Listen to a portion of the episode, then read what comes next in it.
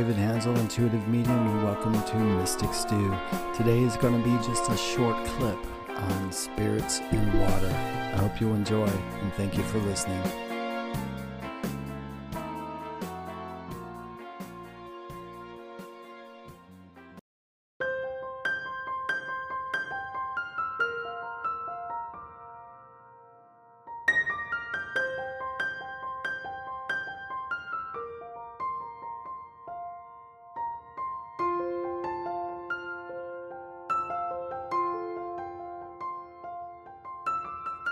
So, welcome back. Today, we're going to talk about spirits in water. I cannot tell you how many times that I've heard that there was going to be a storm coming, and I got extremely happy. There's reasons for it. The rain makes people feel alive. It makes me feel alive. Um, I know that when the rain is falling softly on the sidewalk or on the house, kind of lulls you into a beautiful lullaby. It's just so calming. But water does have a lot to do with spirit, I've found in my work. And we're going to speak about that. But before that, I'm going to give you a few facts about water. Now, water, uh, they say, arrived in comets and asteroids and it happened between 4.5 billion and 3.8 billion years ago. And it was a period that they called the heavy bombardment. And there's about 1.5 billion cubic kilometers of water on Earth. That's 1.5 billion trillion liters, or 800 trillion Olympic swimming pools. If all the water was evenly spread over the Earth's surface, it would have a depth of 3,700 meters. That's um,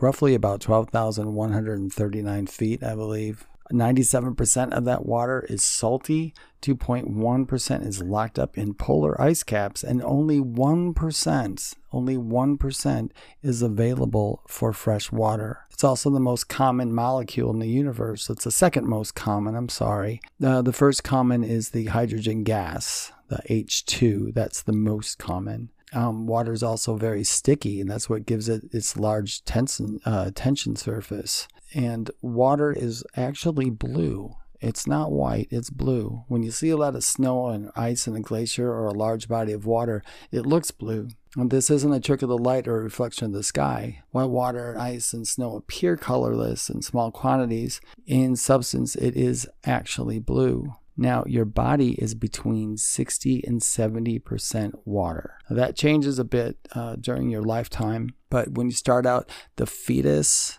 is about 95% water for the first couple months. And then at birth, you're about 77% water. And in, let's, you know, roughly 155 pound person, they contain a little over 11 gallons of water. Now, you ask, what does water represent in the spirit? Well, water popularly represents life. It can be associated with birth, fertility, and refreshment. And in Christian context, um, water has many correlations. You know, Christ walked on water and he transmuted it into wine. These acts can be seen as a transcendence of the earthly condition. Water is actually very spiritual too. Water means movement. You know, we even use water in divination to peer into it. Um, on tarot cards, um, cups represent water. Water is life. Water is movement. Water has memory. And to get into that, you know, some years ago at an Institute of Statistics and Dynamics of Aerospace Structures, a German research institution in Stuttgart, um, a professor conducted an experiment where he took four students and gave them eyedroppers and had them um, each fill them from the same glass of water. Then each student made four drops in a row on separate slides. Now, when they placed under a microscope, they found something strange. Each student's drops of water were relatively the same, but each student's drops were different from the other students. This means that even when the water came from the same glass, each student's energy caused each set of droplets to be changed. And this was showing us that in a way, water could retain power or essence of a human being um, that may mean that water has memory and can somehow bond with another life. Now, I'm not saying that scientifically this proves anything beyond a shadow of a doubt, but water is one of the biggest mysteries there is. If you think about it, water can sustain life, carve the land and the continents, it can cause devastation, or it can cause, you know, it can offer comfort. To me, it's it's a consciousness beyond what we know. Paranormal groups sometimes seem to get excited when there's a storm during investigations. And, you know, granted, it's a good and a bad thing but the rain can sometimes contaminate evidence with its uh, forceful hits against the side of a house. But most of us know that for some reason the activity of spirits tend to be higher than normal when it rains or when there's storms. This also goes for any location that has a body near a body of water near it, or if there's a hidden stream under the property. I can't tell you how many times that I've went to houses, you know, when I back when I used to investigate, um, Um, or some people call it ghost hunt, but I call it paranormal investigating. And I would be in the house and you could just feel something, and I'd have to ask them, Is there a body of water nearby? Nine times out of ten, they're like, Yeah, there's a stream or a pond behind there. So, I mean, it can be felt. Now, the reason for me is quite apparent and I'm going to offer you this theory. Going back to the beginning of this story, it was said that water could take on the energy of a person, possibly.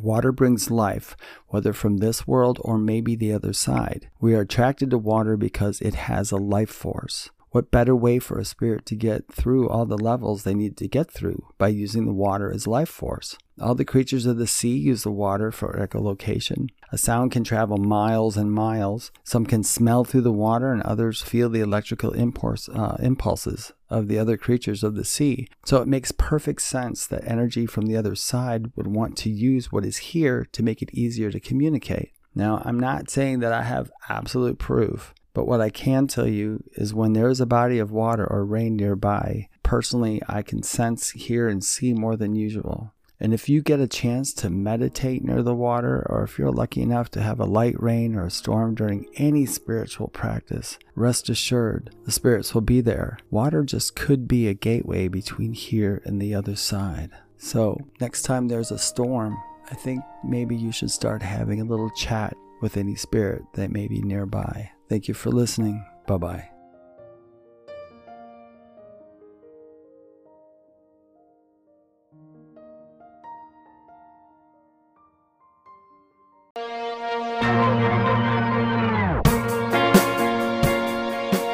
I'd like to thank you for listening to this short clip.